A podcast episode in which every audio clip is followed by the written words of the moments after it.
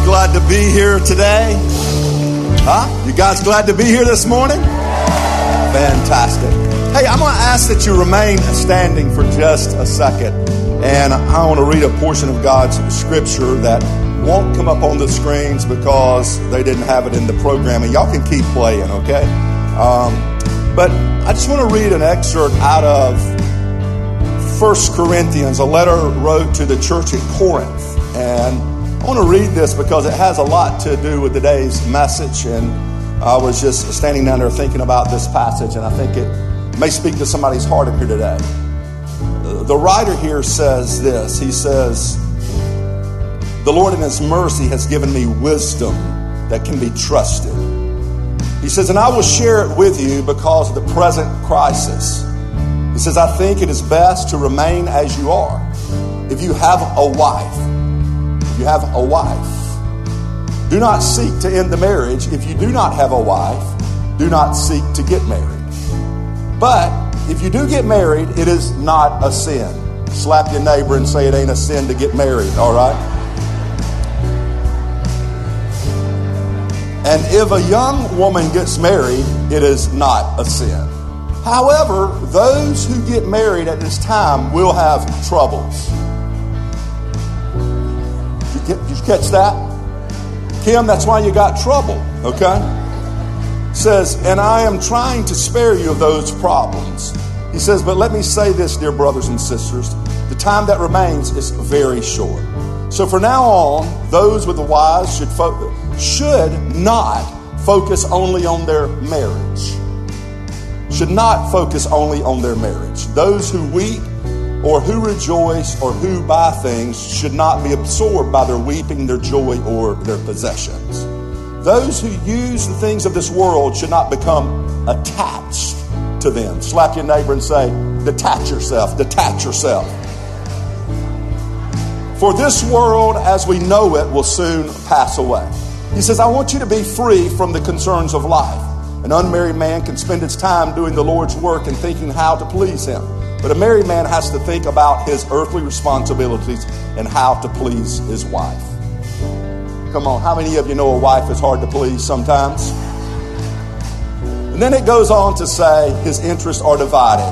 And it says the same is true for a woman. And really, what it's saying here is be careful of what you attach yourself to the possessions of this world, people, stuff, things because those things have the ability to divide your heart from the true work that God has called you uh, to do. And so, man, I want you to receive that today, believe that today. Nothing wrong with marriage, nothing wrong with relationships, nothing wrong with having stuff, but let's not let our heart be attached to the things of this world, but let's focus on the things that are still yet to come turn around, give three high fives, shake some hands, tell somebody to detach themselves, detach themselves, detach themselves.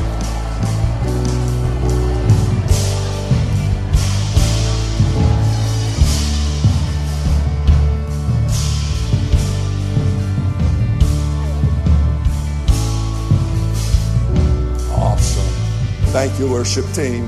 Hey, let's give God a, a round of applause today. you know, uh, lots of times, uh, you know, I have had the opportunity over the last 15, 18 years uh, that we have been doing uh, this ministry called Barefoot Church or whatever it's been here. I, oh, it's 13 years, I guess. 2005. I do the math. I don't know. 2018 now. But I've had the opportunity to learn a lot on life's journey. And I've had the opportunity to go to a lot of big, huge church conferences, meet all kinds of pastors and everything else. But one thing they used to say early on in my ministry was, you know, I, I would hear pastors stand up and say this and say, know, I'm gonna, I'm not, you don't need to sacrifice uh, your, your marriage on the altar of ministry. And you know what? I just don't believe that's true. I don't believe that you have to sacrifice your marriage on the altar of ministry, but I do believe that God has called what to, to you to do what you do and be who He has created you to be. And if if your marriage, what he warns us about in that passage I just read, is marriage can distract you from what God has you to do in this world. And so never ever forget that. And literally, that doesn't mean that, you know what, I put my kids on an altar. I put my wife on an altar. I put my finances on an altar. I put my stuff on an altar. But what that does mean is if those things become the Lord of my life, then, you know, maybe God's going to call me to see what my heart is really attached to. And so I want you to grab hold of that today because so many in 2018 are attaching themselves to the gifts from God instead of the God of the gifts. And receive that today as a warning because really, if we're not careful, we can forget the main thing and keep it the main thing. And the blessings of God sometimes have the ability to trap us from godly wisdom and being who God has created us to be. Again, let me be crystal clear. There's nothing wrong with having stuff. I like stuff too, but may the stuff not have me. And that's what happens in life, isn't it? We begin to, to let our kids have us. How many of you know there's some people in here or some people in the world today that their kids are the CEO of everything? Or their wife is the CEO, or their husband is the CEO, or their finances are the CEO. E- even in ministry as a pastor, can I tell you, just building a ministry can be the CEO of my heart and my life. And what the writer writes to church at Corinth is don't let any of that stuff get in the way of what God wants to do in your life and through your life. And I'm inviting us to see that today because that's where wisdom is exercised. That doesn't mean, did you catch what he said? That doesn't mean that you know if you are married that you need to cash your wife in. That means, you know what, you need to figure out a way to do what God's called you to do with the wife you already have. And, and, and you know, so I want to be clear on what I'm saying today. He's saying, listen, this world is full of distractions. And this world, this earth has the ability to grab your focus, suck you in, and make you miss what life is all about. And my friend, life is eternal. And we serve an eternal God, and He is the blesser of all good gifts. He's the giver of children. He's the giver of marriage. He is the giver of the finances. He is the giver of all these good things we experience in life. But may we have wisdom and understand the good things are temporal and they are not eternal. And may it never detach our heart from an eternal God who has an eternal plan for our life. That's wisdom. And where does wisdom come from? The Bible says wisdom comes from the Lord. And so I want to talk to us today about, about wisdom, walking with wisdom in this life that has so many distractions. You know, most people think of, of sin as, as bad things that people do or things that people do that don't, that they don't do. And we call that sin. But sin literally means missing a target, missing the bullseye of God's glorious standard for our life. And what this writer is saying, if you're not careful, there's some good things in life that will cause you to miss the target. Cause you to miss the target that God has for your life, the standard He has for your life. It'll suck you in, and you're going to miss so much about the eternal dividends that God has placed in you and for you to build with your life here on earth.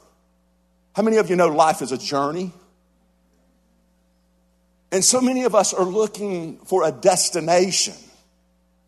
And what I'm learning today is it's not about getting somewhere. It's about being somebody where God has placed me to be and trusting the God that's the God of my life. And so it's about a relationship. It's about building my faith. And many, many times I find my own faith so weak I begin to put my faith in what I do instead of who God is. I begin to put my faith in what, what my life is producing instead of what God is producing in me and through me.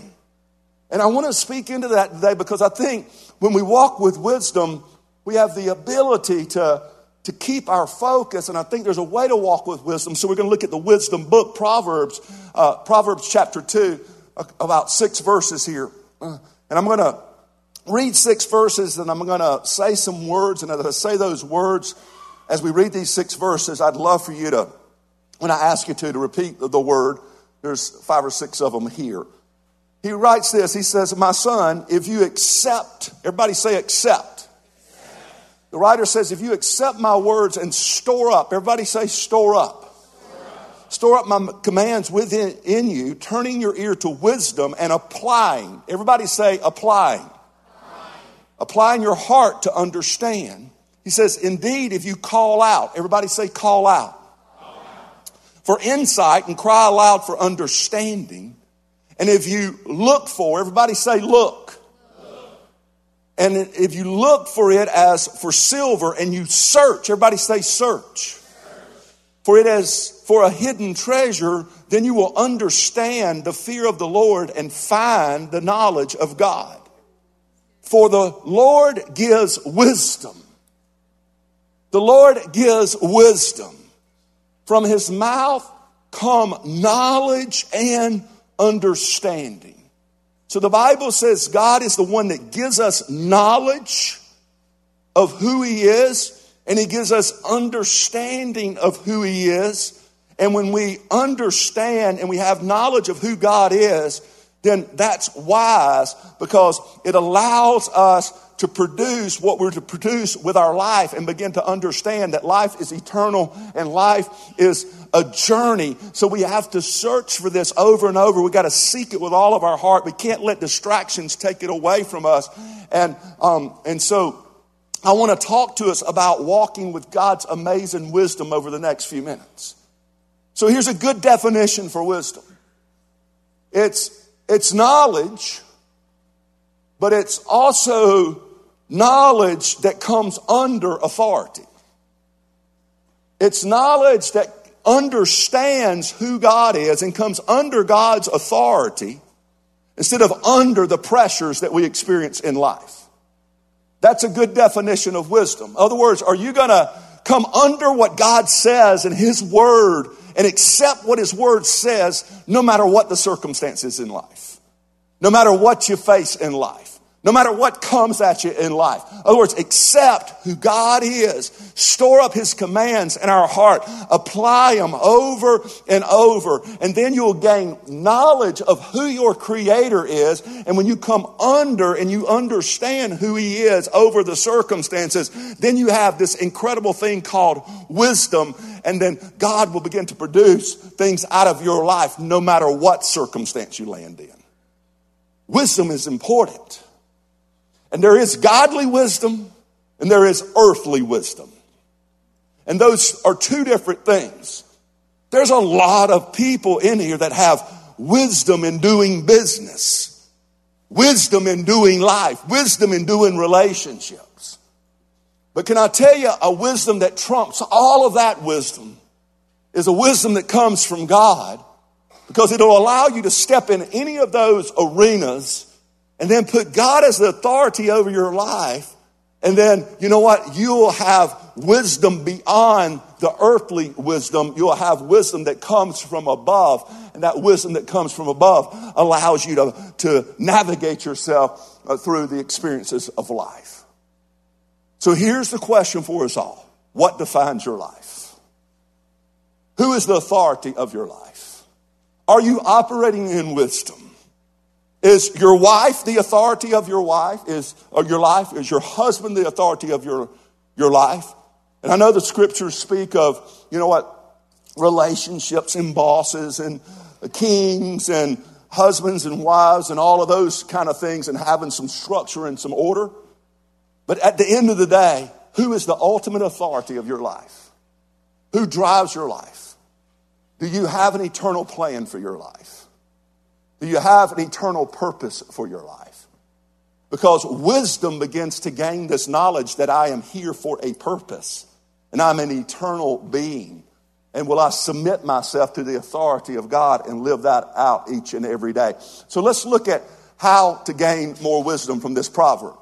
Look what he says there in verse 1. He says, My son, if you accept my words, in other words, if you believe what I say, if you believe what, what he says, if you believe that, that God is in charge, and the only way to really believe what God has said is to look at his eternal word that is written down. And I invite you to read his eternal word. from front cover to back cover and digest what the story of God's Word, the Bible, is all about. Because you see, if that is the eternal Word of God, and it was written by earthly writers throughout generations and down through times, and that has been been put in a, a book that we call the Word of God. It says there that if you accept my words and you store up my commands within you, then you know what? You're going to begin to gain wisdom. So here's the question Do you believe the Word of God? And you say, Well, yeah, I believe the Word of God. Well, believing the Word of God is, is simply putting yourself under the authority of the Word of God. In other words, is the Word of God the authority in your life or your circumstance the authority of your life?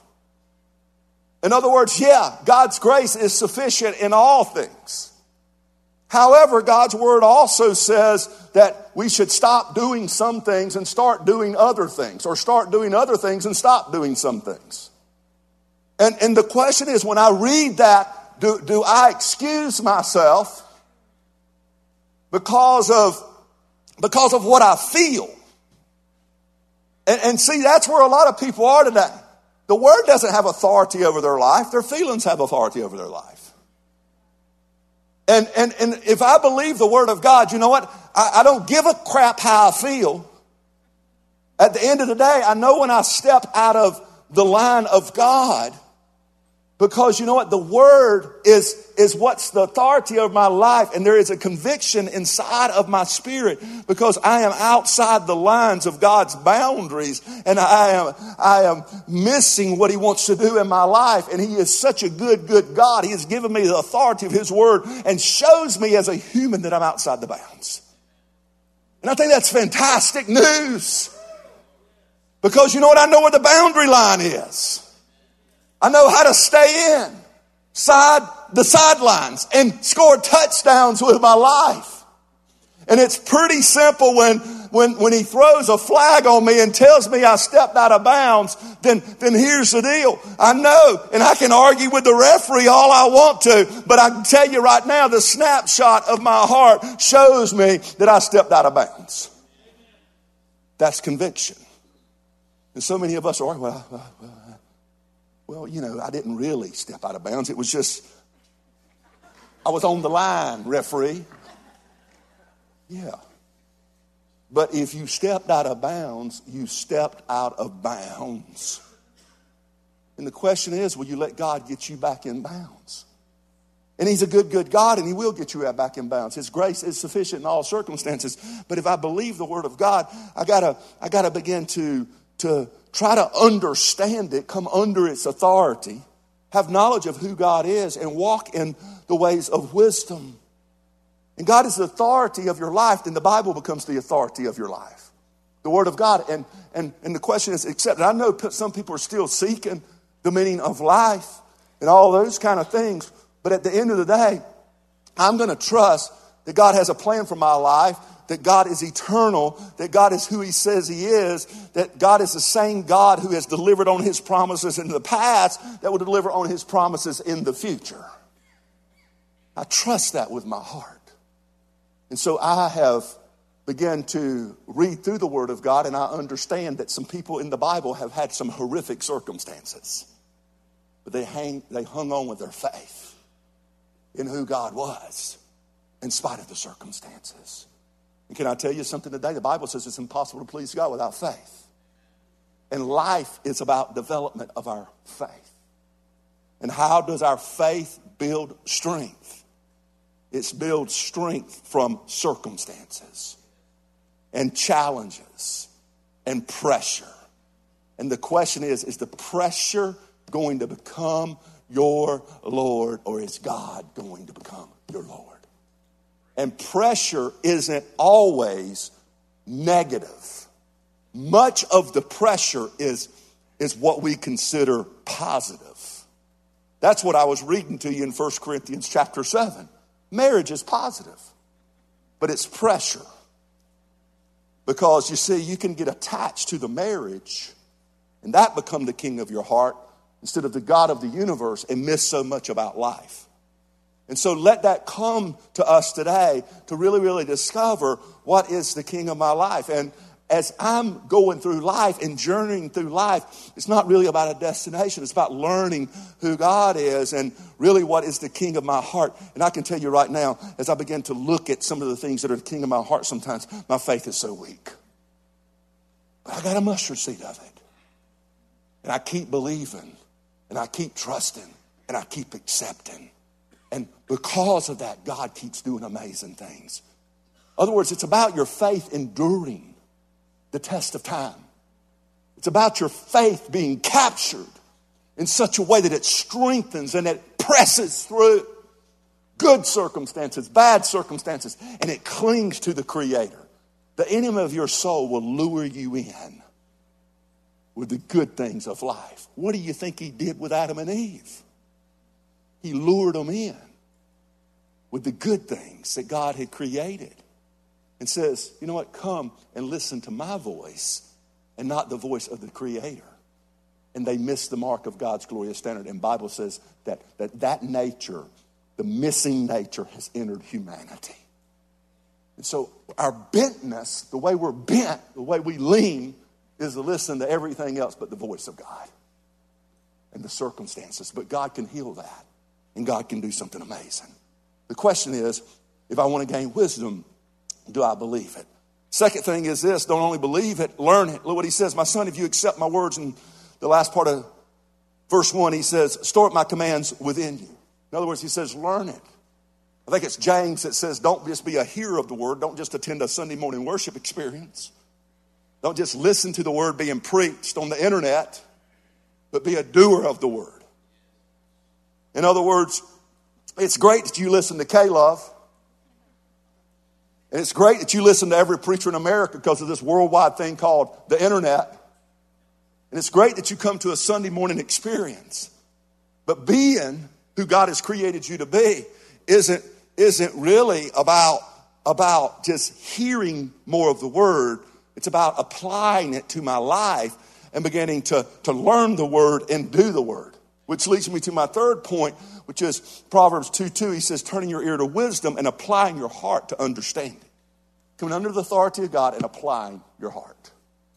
So, so wisdom is gained from believing God's word, from learning His word, and how I learn His word is for Him to put me under pressure so I can find out what the king of my heart is and my faith can grow. And then it's applying the word in the situations and circumstances. And again, we have reduced church down in this culture in 2018 to something I attend on the weekend and I get all hyped up. But hype is overrated. Because here's the deal hype can't transform your heart, but applying the word can.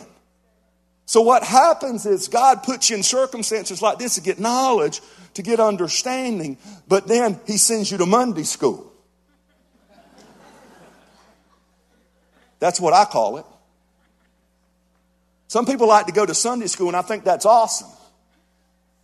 It's where a lot of times you can get knowledge. This is Sunday school.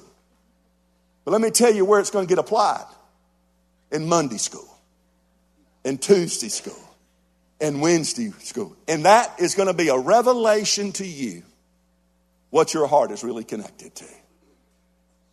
How much of a failure I am in Monday school. God tests my faith with circumstances and challenges every day, and I am as hard headed as a billy goat butting his head up against a wire fence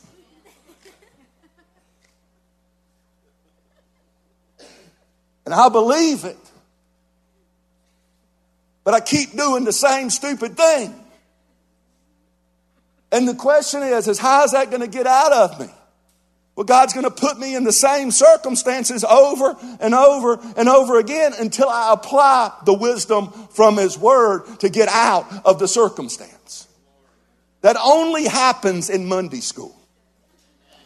And some of us are so holy on Sunday but we look like we come from hell on Monday.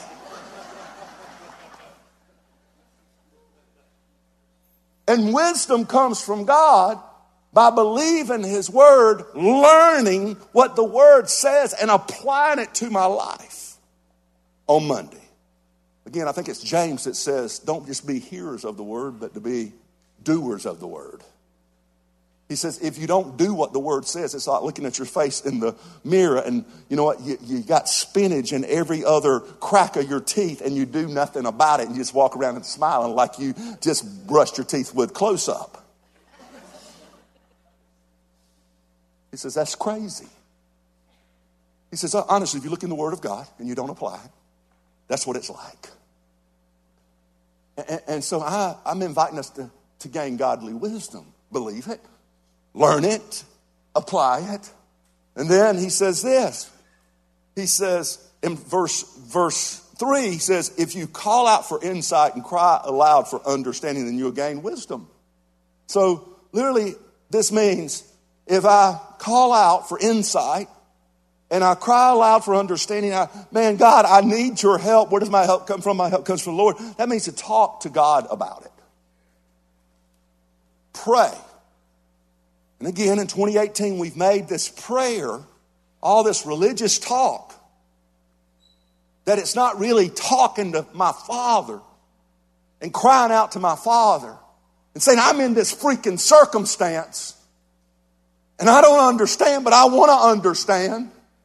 And my Father grabbing me by the shirt collar and saying, Well, I've told you what to do. Why don't you do it? And occasionally Him spanking my butt because I'm unwilling to do it. That's called the Lord disciplines those He loves. But again, we've made this prayer like God's somewhere far off. My friend, God is inside the human heart.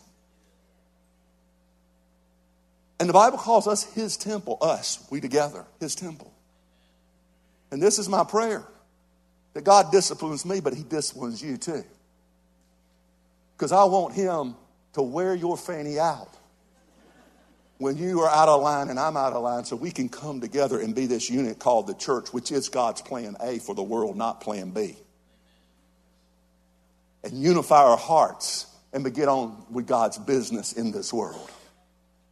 See, see, that's what God's really looking for is the unity we are one as Jesus and the Father were one, and now they will know that we are their disciples by our love for one another, our connectivity, and doing what God has designed us to do in spite of the circumstances.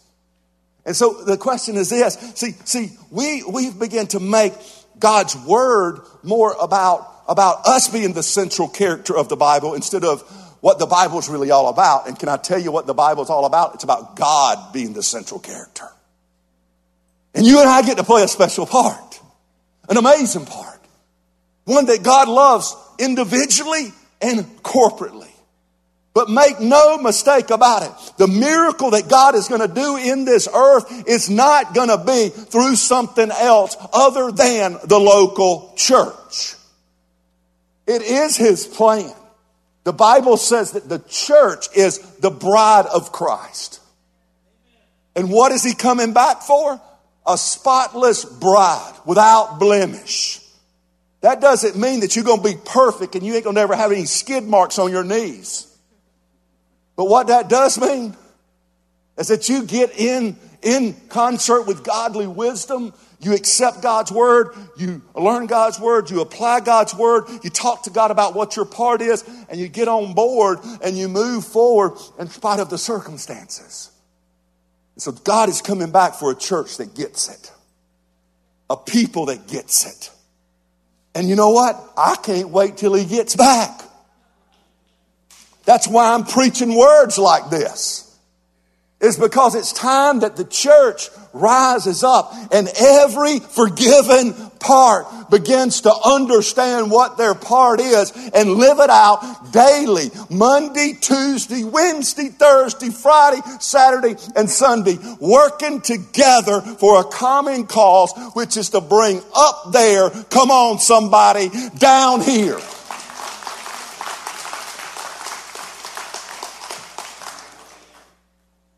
We pray this prayer talking to God. The disciples said, Jesus, how should we pray? And Jesus says, You pray like this.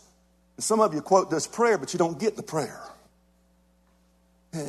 Our Father, who art in heaven, hallowed be your name. Set apart is your name.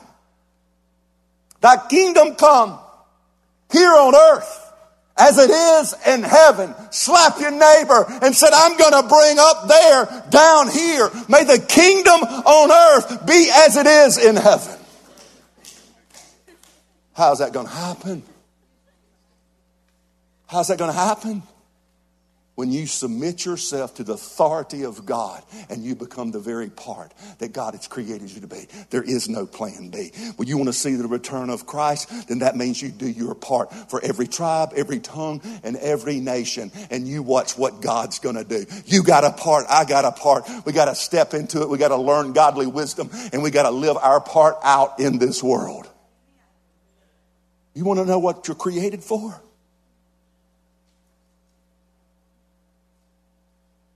It's not just to be a better person, it's to be a part of the local church. If you have been called out by the God of the universe, out of darkness into the wonderful light, do you understand his eternal plan? And it is to shine God through the different parts they call it the body, call it all kind of things in the scripture, so the rest of the world can know who God is. Jesus came to die for the church. And you like, I don't go to church because I don't like some of them people. Well, stop going to Walmart.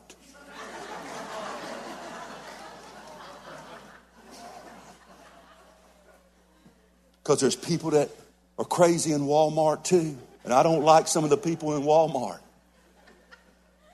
But the good news is, is we're here to spread the good news of who Christ is, a risen Savior. You know what? Whether you like the person or don't like the person, the key is for you to gain godly wisdom, connect to the local church, and use your gift and spread the good news of Christ around this world. That's God's eternal plan. God foreknew you before you were ever born, is what the scripture says. He had a plan for your life, He had a plan for her life, his life. And that plan was to understand forgiveness in who Christ Jesus is, his death, burial, and resurrection, the very power of God, and then let that power come live in you, and you join yourself up with other people, and then begin to spread the good news of Christ collectively together. It's not a one person plan, it's our plan, and it's God's plan and he's the hero of the story.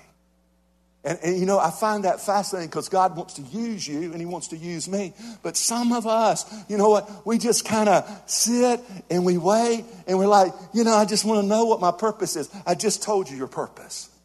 I didn't, I didn't tell you your function. How do you find your function? You get involved, you do something, you start. But my friend, if you isolate yourself, with your gifts from God's purpose, you are out of line. And may the enemy not destroy your very soul. Isolation will lead to devastation. And the good God of the universe has deposited good gifts in you. And you want to get sharpened up a little bit? Rub up against some other people. As iron sharpens iron, one man sharpens another, is what the scripture says. Where do you apply who God says you are? It's in the local church. It's being a part of the local church. It's, it's, it's beginning to understand and talk to God.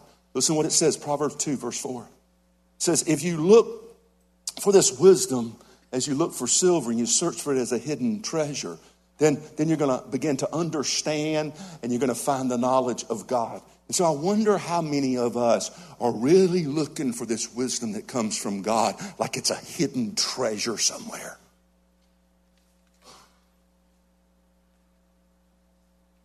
It's more precious. The wisdom that comes from the Lord is more precious than diamonds and gold and silver. Jesus even told a story about it. He said, It is so awesome he says a man sold everything he had because he was told it was buried in a field. And you know what? He went and bought this field with all that he had because he wanted to dig up this incredible, incredible wisdom that comes from God.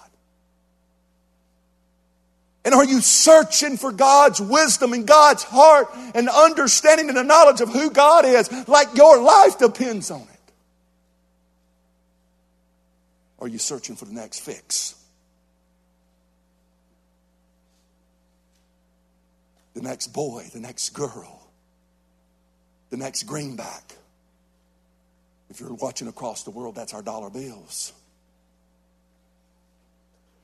Because the Bible says, search for the wisdom that comes from the Lord in such a way as you would search for all these other things and watch and see if you don't get a download in who God is. But I think where some of us are in this journey in 2018 is the enemy is singing us a lullaby. Rockabye, sweetheart. It's all about a destination and what you're experiencing today. Nothing wrong with what you're experiencing today. But you need to set your mind on eternal things and things above and get godly wisdom and watch what God can do. Because, see, that is wisdom on top of wisdom. That is wisdom over earthly wisdom. And earthly wisdom would teach you, you know what, some great skills. But godly wisdom will transform your heart and begin to change the course and the direction of your life. Godly wisdom will deposit a fight in you like no other fight. In other words, you know what God's plan is, you know what God's purpose is, and there is nothing good or bad that will take you out of that purpose. And you connect yourself to the local church. See, being a part of the church isn't something you attend. It's who you are. And the question for us all is Is God giving us wisdom in who we are? And are we participating? Again, we clean floors, we sweep buildings, we cut, do parking lots, we do all kinds of stuff as a church. But it's all of that activity that makes a space for us to be apart and follow Christ together. I was thinking about that this week. We had over at our conference, you know, it's the crisis. Ha! We had a crisis in our community. And, and amazing thing about the crisis is it brought God's people out of the woodworks and some people that ain't God's people to put them together so that they can begin to understand who God is and be developed in the process and begin to have their faith develop. And so I find it fascinating. This week alone, we had over 100 people serving at our conference center. This week! Some of them were going out to the community doing stuff. Some of them were cooking people food. Some of them were sweeping floors. So, and again, it wasn't about doing the activity. It was about what was happening in the activity. See, that's where you're developed, my friend. Is by doing something that is centralized around God and His message, and then letting God do a work in you in the process. It's called following Jesus. If you study the life of Jesus, it is amazing. Because as I go through the scriptures, Jesus called people to follow him. But he called people to put things behind them that were mastering their life so that he could master their life and then it could change their life. They may go back to what they were doing. However, he didn't want that to trump their life. He wanted him to be the Lord of their life and the authority over their life. And many of them went back to their occupation after he became the Lord of their life. But Jesus went by a group of fishermen one day and he says, Come follow me. I'll make you fishers of men. These men were making a living. They were piling up their bank account with catching fish. I'm talking about these guys were catching lobster and shrimp and everything else. And I'm talking about like putting it in the boat, taking it to the bank. And Jesus is like, put that down for a minute and come follow me. Think about how radical that is. And the Bible says they did. They went back to doing their occupation. Wasn't nothing wrong with their occupation, but their occupation had them, and God didn't have them. Tax collector one time. Jesus was a master saying, Come follow me. Follow me. Guy worked for the IRS. Matthew. He says, Come follow me. Come on, put that down, come follow me, and I'm gonna, I'm gonna teach you what life is all about. Does that mean we don't need tax collectors? Does that mean you need to walk away from your job selling real estate, making $327,000 a year? No, that's not what it means at all. Unless the $327,000 a year has your heart and God doesn't have your heart. And then God may say, put the stuff down so you can follow me and understand what the stuff is for. See, see, again, lots of times God will call us out of something to call us into something, to put something down, to put us under His authority. Then He'll allow us to pick that something else up that was over our heart when He becomes the king of our heart and begin to transform the world. And, and, so I, I, find it fascinating what it means to follow Jesus. Jesus didn't say, hey, you know, go into all the world and, and, and make a bunch of converts that raise their hand on Sunday morning. And though we will ask you to raise your hand and submit your life to Christ, and it's a symbolic way to say, hey, I surrender to Jesus today. Jesus said, go into all the world and make disciples, make followers. And, and, and I find that incredible because that's what the church needs to be about is making followers. You don't make followers without creating Monday school. You, you, can make, you can begin to give people knowledge but it's the Monday school and the activity and the community crises and them coming together that really begins to develop people into who God has created them to be. And Jesus was always calling people to follow him. Why would he call them to follow him and not just listen to him? Because in that particular day, there were two models of teaching. One was a Greek model and one was a Hebrew model. And, and though Jesus was operating in a Greek culture, he used the, the Hebrew model for teaching. And I think they've got the model. I think, you guys got it on the screens there? No? Well, too bad. But let me just put it in short. The, the, the Greek model is more like a classroom model, the Hebrew model is more like a coaching model. In other words, Jesus would say, Come follow me, not sit down and just listen to me. And it was OJT, it was on the job training. And that was the Hebrew model. It was to take a band of people with you and begin to demonstrate something and begin to hope that they pick it up and put it down in the process. And really, I think that that is is more the model that God is looking for in our life is for us not to just, you know, sit in a classroom and memorize the Bible in 66 books, but to apply it to our life and get into everyday life and, and begin to sharpen one another up and model it and, and begin to live it out each and every day. And, and, and so the Hebrew model was more about transformation instead of information. In our, our world, it's more focused on information. Why do you think we live in a digital age? I guarantee you can hear a lot better information than I'm giving through this microphone, but you have chose to be here, and that's pretty awesome.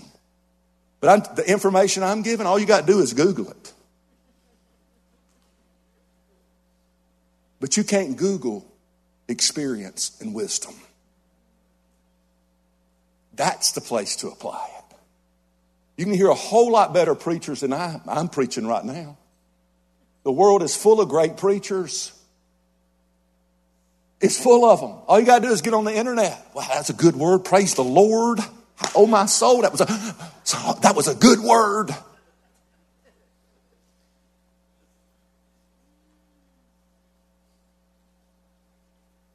But where's it going to transform your life? Tomorrow morning in Monday school. Because the good word ain't good unless you accept it in your heart. And the only way to accept it in your heart is to be put through the circumstances of life. And for it to test your faith and put pressure on your faith so you know that your faith is secure and your faith is real. God is a God of developing your faith more than He is your feelings. And so the place to apply the word is following Jesus. Jesus, Jesus, can, can I tell you, even in, in his humanity, his, he, he was under stress. It was in the sweat that he called out to God.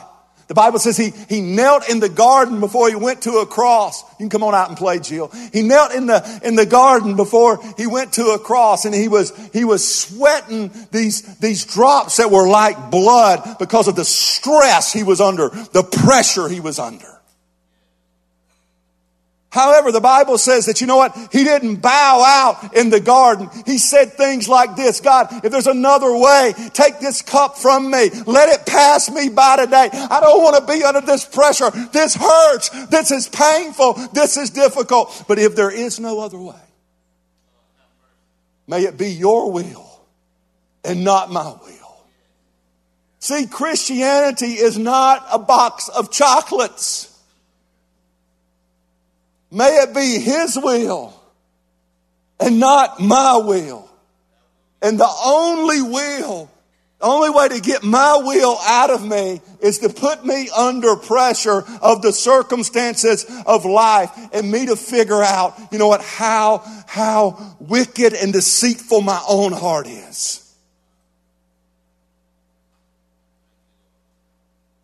However, I have hope in Christ because I am weak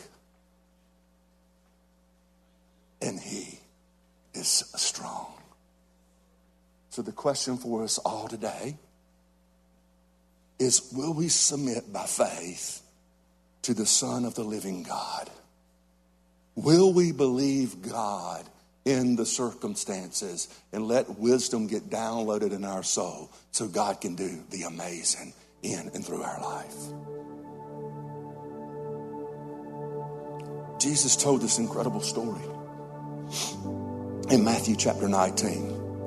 Really, it's kind of the vision for the conference center that we run over in Barefoot Resort. Or it's where the vision came from, more or less. The Bible says Jesus had an encounter with a man one day that he was underneath his own authority. He was a good man, did a lot of good things. And he came to Jesus' teacher, How do I inherit eternal life? And Jesus looks at him and says, Well, we keep the commands. He's like, I- have done that. And then Jesus begins to drive deeper to the root of his heart. Jesus begins to talk to this man. He was a ruler, the Bible says. In other words, he was a powerful figure. He was a rich young ruler, the Bible clarifies him as. And though he had power, and though he was a good man, instead of coming under God's authority, his possessions had authority over him. And Jesus asked him a question.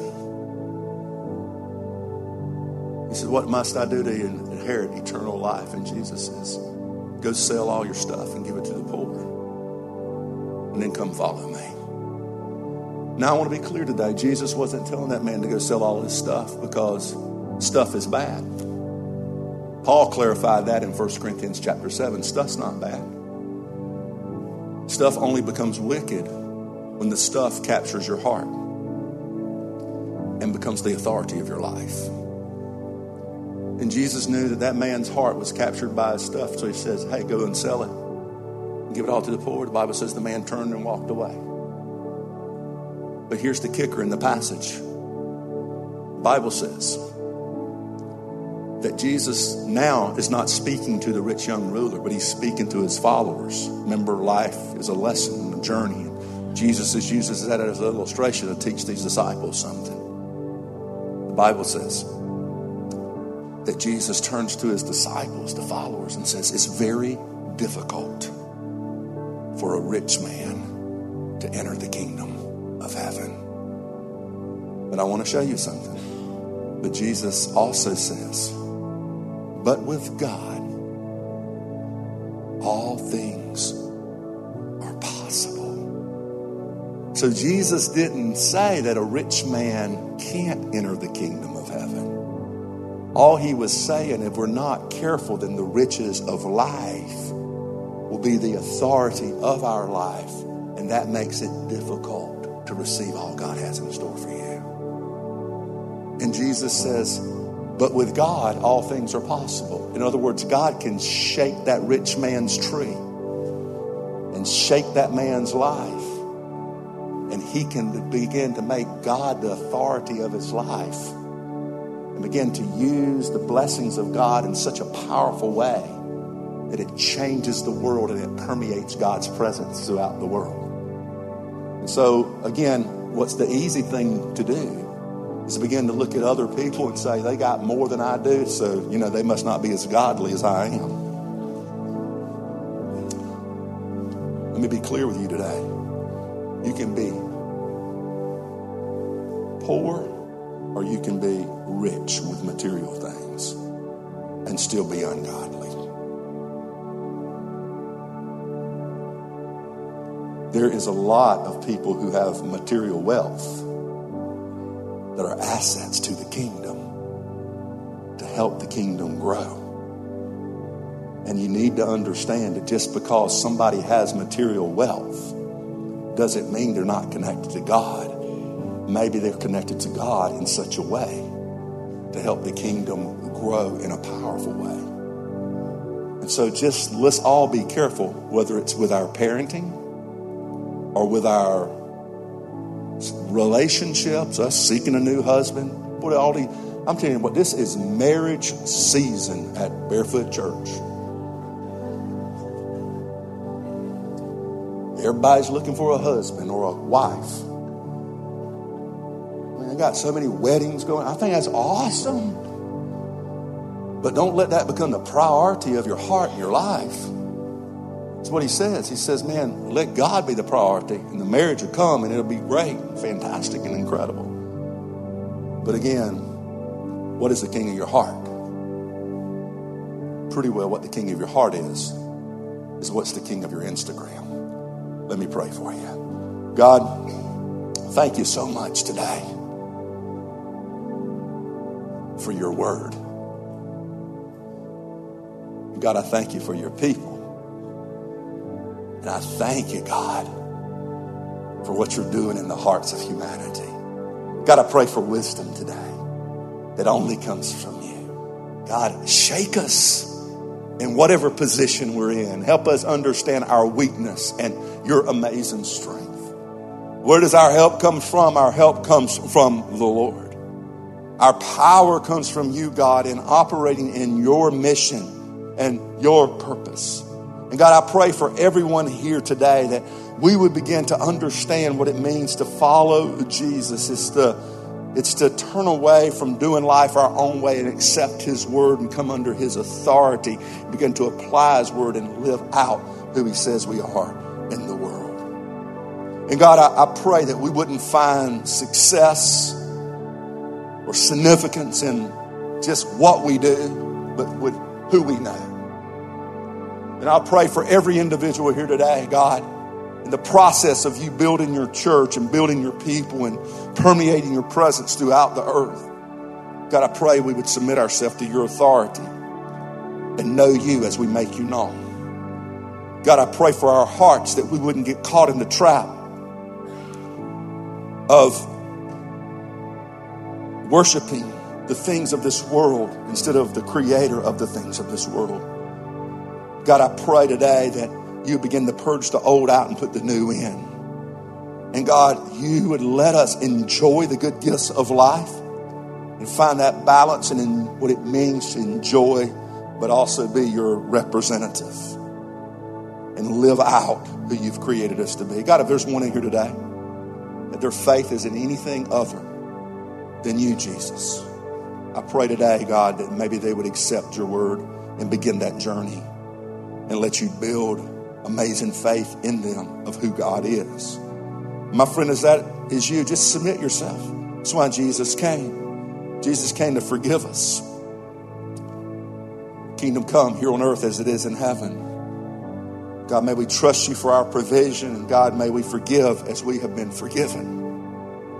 I pray today that you would let that verse resonate in your heart today and receive the forgiveness that comes from God, which is, will allow you to go out and begin to forgive others in the process.